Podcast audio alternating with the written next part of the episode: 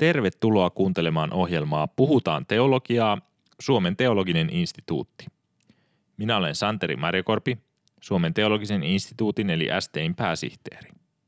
Suomen teologinen instituutti on tutkimus- ja koulutustyötä tekevä laitos, jonka tarkoitus on kouluttaa teologian opiskelijoita ja tukea heitä heidän hengellisessä elämässään sekä pitää esillä raamatulle uskollista teologiaa. STI tekee luterilaisen kirkon ja Suomen hengellisen kentän tulevaisuuden kannalta merkittävää työtä.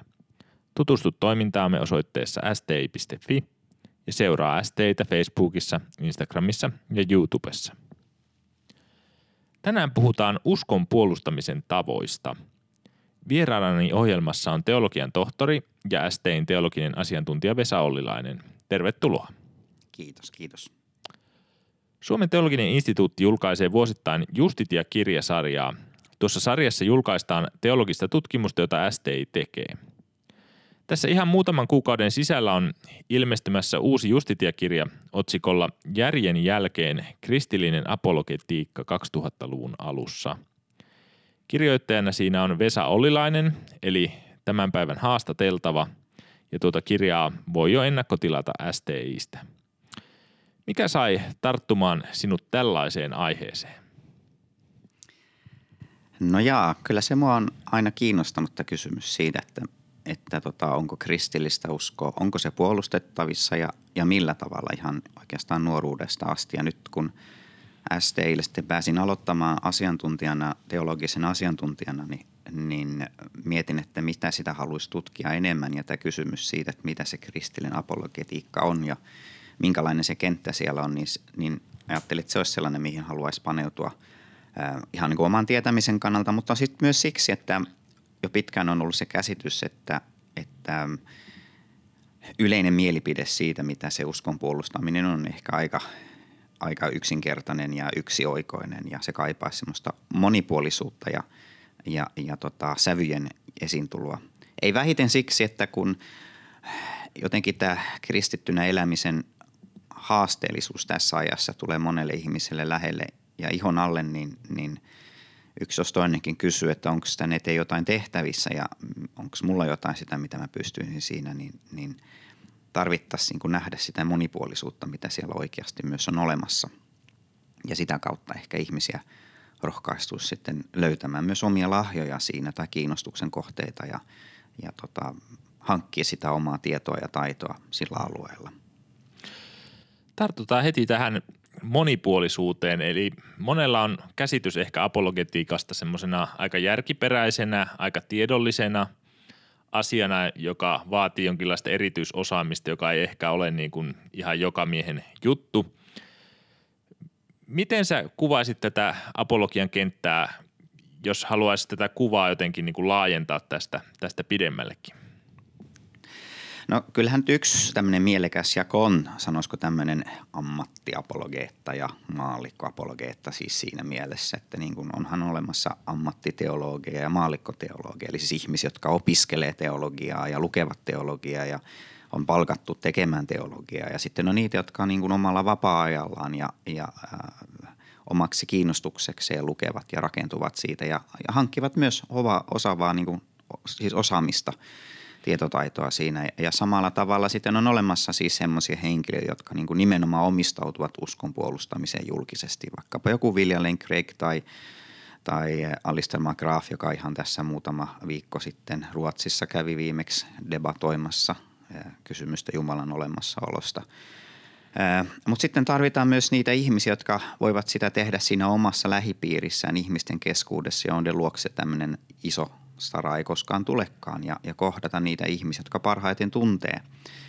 Ähm, mä en tiedä kuka tämmöisen sanonnan on aikanaan luonut, mutta ystävä Miikka Niiranen sitä aina viljelee, että ei tarvita yhtä miljoonan dollarin apologeettaa, vaan tarvitaan miljoona yhden dollarin apologeetta. Eli siinä on tämmöinen hyvin vahva tämmöinen lähetyksen ja evankelioimisen ja, uskon puolustamisen niin yleinen näkökulma, että jokaisella on paikkansa ja tehtävänsä siinä – mutta sitten jos mietitään niin kuin niitä, mitä kaikkea siellä on, niin siis kyllähän apologia historiassa jo käy ilmi, että on monenlaisia tapoja ollut, millä sitä uskoa puolustetaan. Niin ehkä tämä modernismi ja valistusrationalismi ja, ja niin kuin tämä kova usko tieteeseen ainoana oikeana keinona saavuttaa tietoa todellisuudesta tai tärkeimpänä niin on johtanut sitten tämmöisen järkiperäisen rationaalisen apologian niin kuin ensisijaisuuteen tai semmoiseen, niin se on päässyt dominoimaan sitä kenttää. Mutta sitten jos katsotaan, että mitä siellä oikeastaan on, niin, niin jo ihan varhaiskirkon aikana, kun apologeetat nousi esille, niin, niin yksi keskeinen tapa puolustaa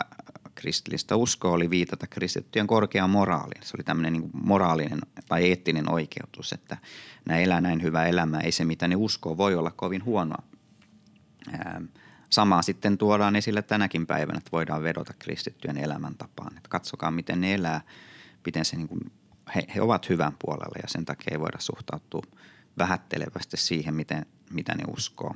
1900-luvun merkittävin kristitty ajattelija tai, tai uskonpuolustaja ja, ja kristitty ajattelija varmaan C.S. Lewis, joka on erittäin tunnettu paitsi näistä ää, tämmöisistä niin kuin järkeä hyödyntävistä kirjoista, niin sitten myös tätä mielikuvituksen vetoamisesta, että, että paitsi siis kielikuvien käyttämisessä sitten myös koko Narnia kirjasarja ja sieltä löytyy hänen avar, Ransom avaruustrilogiansa, mikä niin kuin kaikki pyrkii jotenkin ihmisen sisäiseen maailmaan tai mielikuvitukseen ja sen, sen ominaisuuteen vedoten niin kuin sisältäkäin näyttää ihmisille, että mitä, mitä nämä kristilliset totuudet on jossain toisessa maailmassa. Ja sitä kautta tutustutta ja pääsee maistamaan niitä niin, että se järki, joka valvoo sitä, että ei ole totta, niin, niin se, se hetkeksi uinahtaa ja, ja sitten mielikuvitus innostuu siitä ja silloin ollaankin jo paljon lähempänä sitä – niin kuin mielenkin kääntymistä kuin, kuin aikaisemmin. Et siis niin kuin tämmöisiä elementtejä siellä koko ajan on ollut olemassa ja yritän vähän siitä puolta tuolla esille, että se kenttä on aika lailla kirjava nyt tällä hetkellä.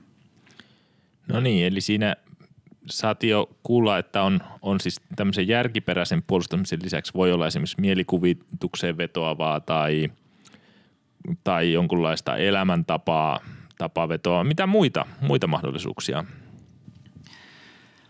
No tuota, yksi sitten sellainen, mikä on vahvasti myös päässyt esille, on jotenkin tämmöinen kokemuksellisuuteen vetoava, millä sillä en tarkoita nyt ainoastaan sitä, että sanotaan, että olen kokenut, että ja sitten kerrotaan sen oma kokemus, vaan, vaan enemmänkin niin kuin voidaan katsoa kokemuksia, mitä ihmisillä on ja, ja pyrkiä sitä kautta niin kuin rakentaa tämmöistä siltaa kohti Jumalaa. Luuvis oli aika tunnettu tämmöisestä kaipaukseen perustuvasta argumentista, että ihmisillä on tiettyjä kaipauksia, jotka saavat tyydytyksen tässä ajassa ja, ja, ja tota, mutta sitten on jotain semmoista kaipausta, jota mikään tämän ajan aika ei pysty tyydyttämään ja se on semmoinen indikaattori siitä, että on, on jotain tässä, ma- ei tässä maailmassa olevaa, joka vain pystyy hänelle tuomaan sen tyydytyksen.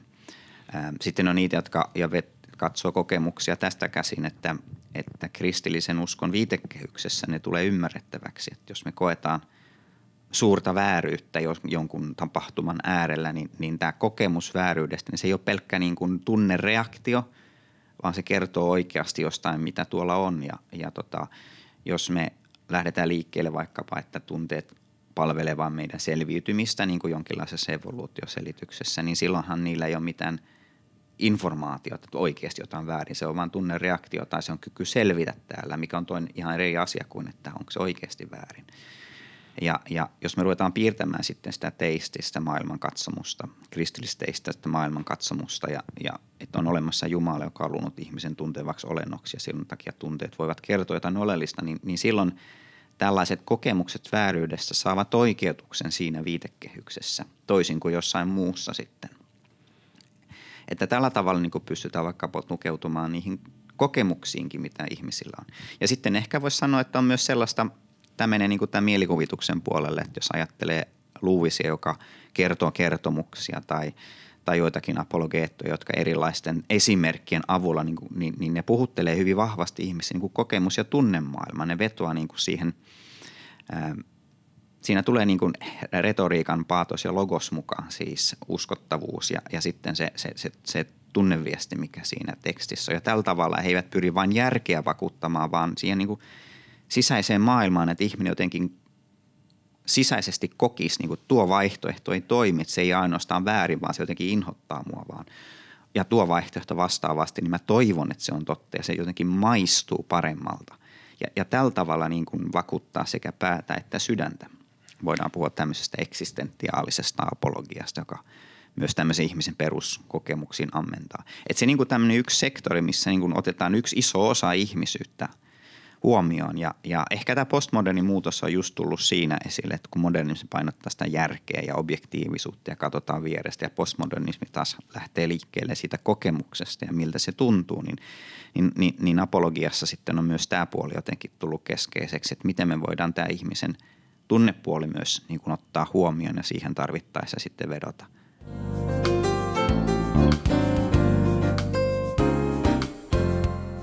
Kuuntelet ohjelmaa Puhutaan teologiaa, Suomen teologinen instituutti. Minä olen STEin pääsihteeri Santeri Marjokorpi ja vieraanani on STEin teologinen asiantuntija Vesa Ollilainen. Puhumme tänään uskon puolustamisen tavoista.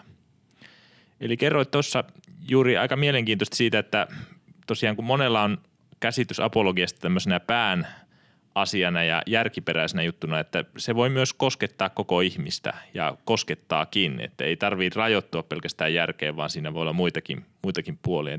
Tuo on myös aika hyvä hieno oivallus jokaiselle, että sitä jokainen varmaan voi löytää sitten niin kuin omat tapansa sen pohjalta. Niin tota, musta se on tosi tärkeää, siis pelkästään siitä, että jos halutaan edistää hyvää teologiaa tai hyvää apologiaa ja, ja tota, kun se edistäminen mun mielestä ei pidä sisällään vain sitä, että sitä kirjoitetaan ja tehdään jossain teologisessa instituutissa, vaan varustetaan ihmisiä sitten niillä tiedolla ja taidolla kohtamaan tätä jälkikristillistä maailmaa, sen haasteita, niin, niin yksi ongelmahan on se, että moni kokee tämän järkiperäisen apologian, että se ei ole mun juttu. Muistan hyvin, hyvin elävästi yhden opiskelijan tuolla kansanlähetysopistolla, kun oli yksi opetuspäivä, minkä aiheena oli sitten mielikuvitus ja apologia. Ja, ja, ja sitten tämä kyllä sen opiskelija tuli sitten lounastauolla sanomaan mulle, että Vesa, että, että mä oon aina ajatellut sillä tavalla, että tuo apologia järkeen vetoaminen, se ei ole mun juttu. Että hän ymmärtää sen tarkoituksen ja, ja niin kuin hän on sen puolella, mutta se ei ole hänen henkilökohtaisesti juttu. Mutta mut sitten kun ruvettiin käsittelemään, että mitä on mielikuvitus ja, ja, ja miten se toimii ja, ja, ja, ja miten siihen voidaan tukeutua, kun puolustetaan kristillistä uskoa, niin, niin se jotenkin alkoi niin kuin hänen hänessä soida, että tässä on jotain sellaista, mikä puhuttelee häntä, jossa hän näki, että hän voisi jotain vastaavaa niin pystyy tekemään. Että on ihmisiä, joilla on hirmuisen hyvä lahja niin kuin jakaa kristillistä uskoa tai, tai tuoda esille sen totuuksia kertomusten muodossa, pystyy vetoamaan ihmisten sisäiseen kokemusmaailmaan. Ja, ja olisi hienoa, että löytyisi myös tällaisia kristittyjä, ei vain niitä, jotka osaa niin kuin puolustaa järjellä – eikä vain niitä, jotka osaa puolustaa jossain yliopiston julkisessa keskustelussa tai, tai tiede, tieteen foorumilla, vaan siellä ihan kahvipöydässä ja koulussa ja sitten myös hyödyntää niitä kokemuksia tai sitä mielikuvitusta, mitä ihmisillä on tai, tai nostaa esille kristittyjen elämäntapaa tai pelkästään sillä omalla kristillisellä elämällään niin kuin näyttää, että mä seison näiden totuuksien puolella ja, ja on valmis maksamaan sitten tarvittaessa hintaakin siitä – ja, ja se pakottaa ihmiset kysymään, että mikä siinä on, kun se uskaltaa tai kulkee tuolla tavalla vastavirtaan niin voimakkaasti tässä ajassa.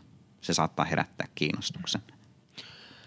Aika paljon on myös sitten semmoisia negatiivisia asenteita suhteessa apologiaan ja apologetiikkaan ja ajatellaan, että sitä ei välttämättä tarvii, että no esimerkiksi ihan, ihan tämmöinen hurskaskin hyvä ajatus voi olla, että ajatellaan, että Jumala synnyttää uskon ja siksi ei tarvii – tarvii mitään puolustamista niin kuin inhimillisin keinoin tai järjen keinoin. Mitä sä vastaisit tämmöisiin, tämmöisiin kriittisiin ääniin suhteessa apologetiikkaan? No yksi asia, mitä mulla on tapana ollut sanoa, että sehän on totta, että eihän Jumala tarvitse uskon puolustamista, mutta lähimmäinen tarvitsee. Siinä on vissi ero. Että jos me lähdetään liikkeelle siitä, että meidän tehtävä kristittyinä on rakastaa Jumalaa yli kaiken ja lähimmäistämme niin kuin itseämme. Ja siis lähimmäistä palvella – ja, ja, ja siinä palvelemisessa myös pyrkiä saattaa hänet Jeesuksen Kristuksen tuntemiseen ja kasvaa siinä ja säilyä siinä, niin sikäli kun hänellä on asioita, joissa tämä epäusko jotenkin koskettaa sitä uskon todellisuutta ja jotenkin niin kuin kyseenalaistaa tai murtaa sitä, niin, niin lähimmäisen rakkauden piiriin kuuluu mun mielestä myös auttaa tämmöisissä kysymyksissä – jotka ei siis tarvitse olla vain järkeen liittyviä, vai se, olla, voi, se voi olla sitä, että oma niin kuin sisäinen maailma ei, ei kyllin syvästi pääse kiinni siihen, että, että mitä se on, että Jeesus kuolee mun puolesta. Niin mä tiedän, että se jotenkin, mutta se ei niin kuin sisäisesti vallota mua. Niin, niin ehkä me voidaan hänen lähimmäisenä pyrkiä auttamaan häntä siinä. Ja, ja, ja sen takia siis apologia tulee niin kuin lähimmäisen tarpeeseen, lähimmäisen tilanteeseen. Se on niin se lähtökohta siinä, että jos hänellä on ongelmia sen kanssa, että ei Jumalaa voi olla ja että Jumala on mukaan hyvä ja maailma on niin paha ja evankelut läpensä luotettavia, kristityt ovat tehneet kaiken maailman pahaa, niin me jotenkin laiminlyödään mun mielestä hänen auttamisensa, jos me ei, me ei niin tartuta tai tehdä jotain sen asian eteen. Ja tämän tyyppinen niin lähestymistapa kyllä mun mielestä löytää myös ankkurinsa sitten Uudesta testamentista, eli tässä ei ole kyse vaan siitä, että 2022 keksitään tämmöinen tapa tehdä, vaan, vaan, vaan se löytyy myös niin kuin ensimmäisten kristittyjen keskuudesta, että ihan Jeesuksesta lähtee, joka niin kuin purki loogisia vastaväitteitä häntä kohtaan ja kohtasi ihmistä heidän ahdistuksessa eksistentiaalisissa kokemuksissaan ja, ja, ja siellä selitetään sitä, että mikä se evankeliumi on, pyritään näyttämään, miksi ylösnousemus on niin luovuttamaton, sidotaan yhteen teologia, historia ja kaikkia tämmöisiä kysymyksiä, mitkä niin kuin tänäkin päivänä on on sillä tavalla ajankohtaisia. Toki meidän täytyy sitten pitää tämmöinen erottelu siis siinä, että, että on tämmöisiä tavallaan toissijaisia syitä sille, että ihminen tulee uskoa sitten näitä perimmäisiä syitä. Mun mielestä se on aika hyvä erottelu siinä, että me voidaan tehdä monenlaisia asioita, meidän kuuluu tehdä monenlaisia asioita, mutta se, että Jumala synnyttää uskon, niin se jää aina hänelle, miten hän sen tekee ja missä hän sen tekee ja milloin hän sen tekee. Ja tota, siinähän toki käyttää meitä – ja sitä, miten me toimitaan, mutta että se, se jää niin kuin hänen, hänen käsinsä. Että näitä asioita, asioita ei saa laittaa vastakkain. Ja sitten on vielä yhden pitkään vastauksen vielä yhden asian sanoa, että, se on, että voidaan myös vastata tältä, että se on kyllä totta, että me voida uskon puolustamisella saada ketään uskoa, mutta ei me voida myöskään meidän rukoilemisella ja meidän saarnaamisella saada ketään uskoa. Että jos niin ruvetaan tästä katsomaan, että me tehdään jotain, me saadaan, niin se pätee ihan kaikkia, mutta se pätee myös sitten pappi, joka astuu saarnatuoliin. Mutta sitten jos kysytään, että no miten Jumala toimii, no hän toimii käyttäen kristittyjen todistusta, hän käyttää, toimii käyttäen heidän, kun he kertovat kokemuksistaan, kun he perustelevat uskoaan. Et, et me, nämä on niin kuin, siltä olla välineitä pyhän hengen toiminnassa myöskin. Ja, ja, ja silloin me ei olla tämmöisessä vastakkainasettelussa, vaan se jää sitten Jumalan käsin, miten hän toimii näiden asioiden kanssa. Me tehdään se, mitä me pystytään tekemään. No sitten jos miettii tätä vähän niin kuin ehkä vähän akateemisemmalta kannalta tai tieteelliseltä kannalta, niin sä itse olet teologian tohtori, mutta kirjoitat kuitenkin apologetiikkaa ja haluat jollakin tavalla puolustaa uskoa. Ehkä monella on kuitenkin semmoinen ajatus, että että tämmöinen apologeet, apologeettinen lähtökohta on jollakin lailla huono tai se ei ole neutraali, että olisi ihanne se, että totuuden etsinnässä sitten lähdettäisiin niin neutraalisti etsimään, että jos me niin kuin valmiiksi valitaan, että me halutaan puolustaa tätä ja tätä, niin me ollaan jollakin lailla niin kuin lukittauduttu johonkin näkökulmaan ennen kuin me edes, edes, edes sitä niin kuin tutkitaan tai muuta. Niin menetetäänkö tämmöisessä apologeettisessa lähestymistavassa tavallaan semmoinen objektiivisen tarkkailija-asema ja estääkö se tavoittelemasta oikeasti totuutta? Niin no, kristillinen apologetiikka on pelkästään ilmiönä sellainen, mitä voidaan ottaa tieteen kentässä tarkasteluun. Ää, että kyllä se sillä, pelkästään siitä näkökulmasta mun mielestä kuuluu sinne. No sitten tämä iso kysymys siitä, että miten apologetiikka jotenkin täyttää, että sanoisiko tieteen ihanteita, niin, niin mun mielestä pitäisi ehkä suhteellistaa myös sitä, mitä siellä niin kuin lähdetään tavoittelemaan. Eli, eli ensinnäkin olla tietoisia, että jokainen tekee tutkimusta jonkinlaisista lähtökohdista käsin. Ää, että miksi sitten tämmöinen naturalistinen filosofia pitäisi olla hallitseva eikä teistinen käsitys. Että parempi, että tehdään niistä lähtökohdista käsin ja sitten käydään sitä keskustelua, että kuinka hyvin tai huonosti se sitten käsittelee vaikkapa niitä havaintoja, mitä sitten tehdään, joihin haetaan sitten jotain kaiken kattavaa tai iso selitystä –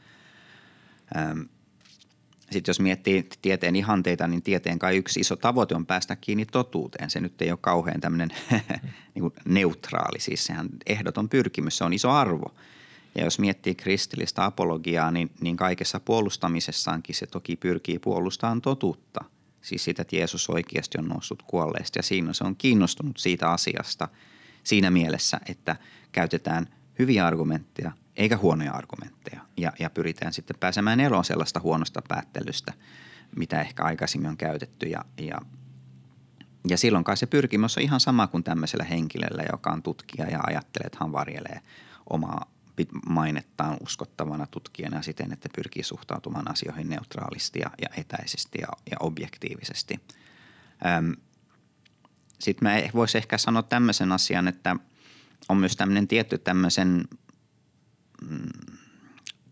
minusta näyttää semmoiselta tietynlaiselta niin kuin neutraaliuden har, harhalta, siis semmoiselta, että tutkija, jotkut tutkijat pyrkii ikään kuin valjeremaan tämmöistä uskottavuutta sillä, että ne ikään kuin suhtautuu jotenkin skeptisesti kaikkeen, ettei voi olla mistään millään tavalla varma, jolloin sitten skeptisismistä tulee jonkinlainen semmoinen hallitseva ohjelma ja arvo, mikä mun mielestä on eri asia kuin se, että tavoitellaan totuutta ja sikäli kun päästään likimain jonnekin päin, niin uskalletaan olla sen puolella, että kyllähän tieteeseen kuuluu myös, että uskalletaan sanoa puolesta ja vastaan, että eihän muuten tieteen tekijöiden marssitettaisi sanomaan jotain ilmastonmuutoksesta tai poliittisesta vasemmistosta tai oikeistosta ja niin edelleen. Sitten voisi ehkä vielä tällaisen asian nostaa esille, että jos mietitään tämmöisiä isoja uskonpuolustajia, joita maailmalla on, niin, niin ne on läpeensä kovan luokan tutkijoita.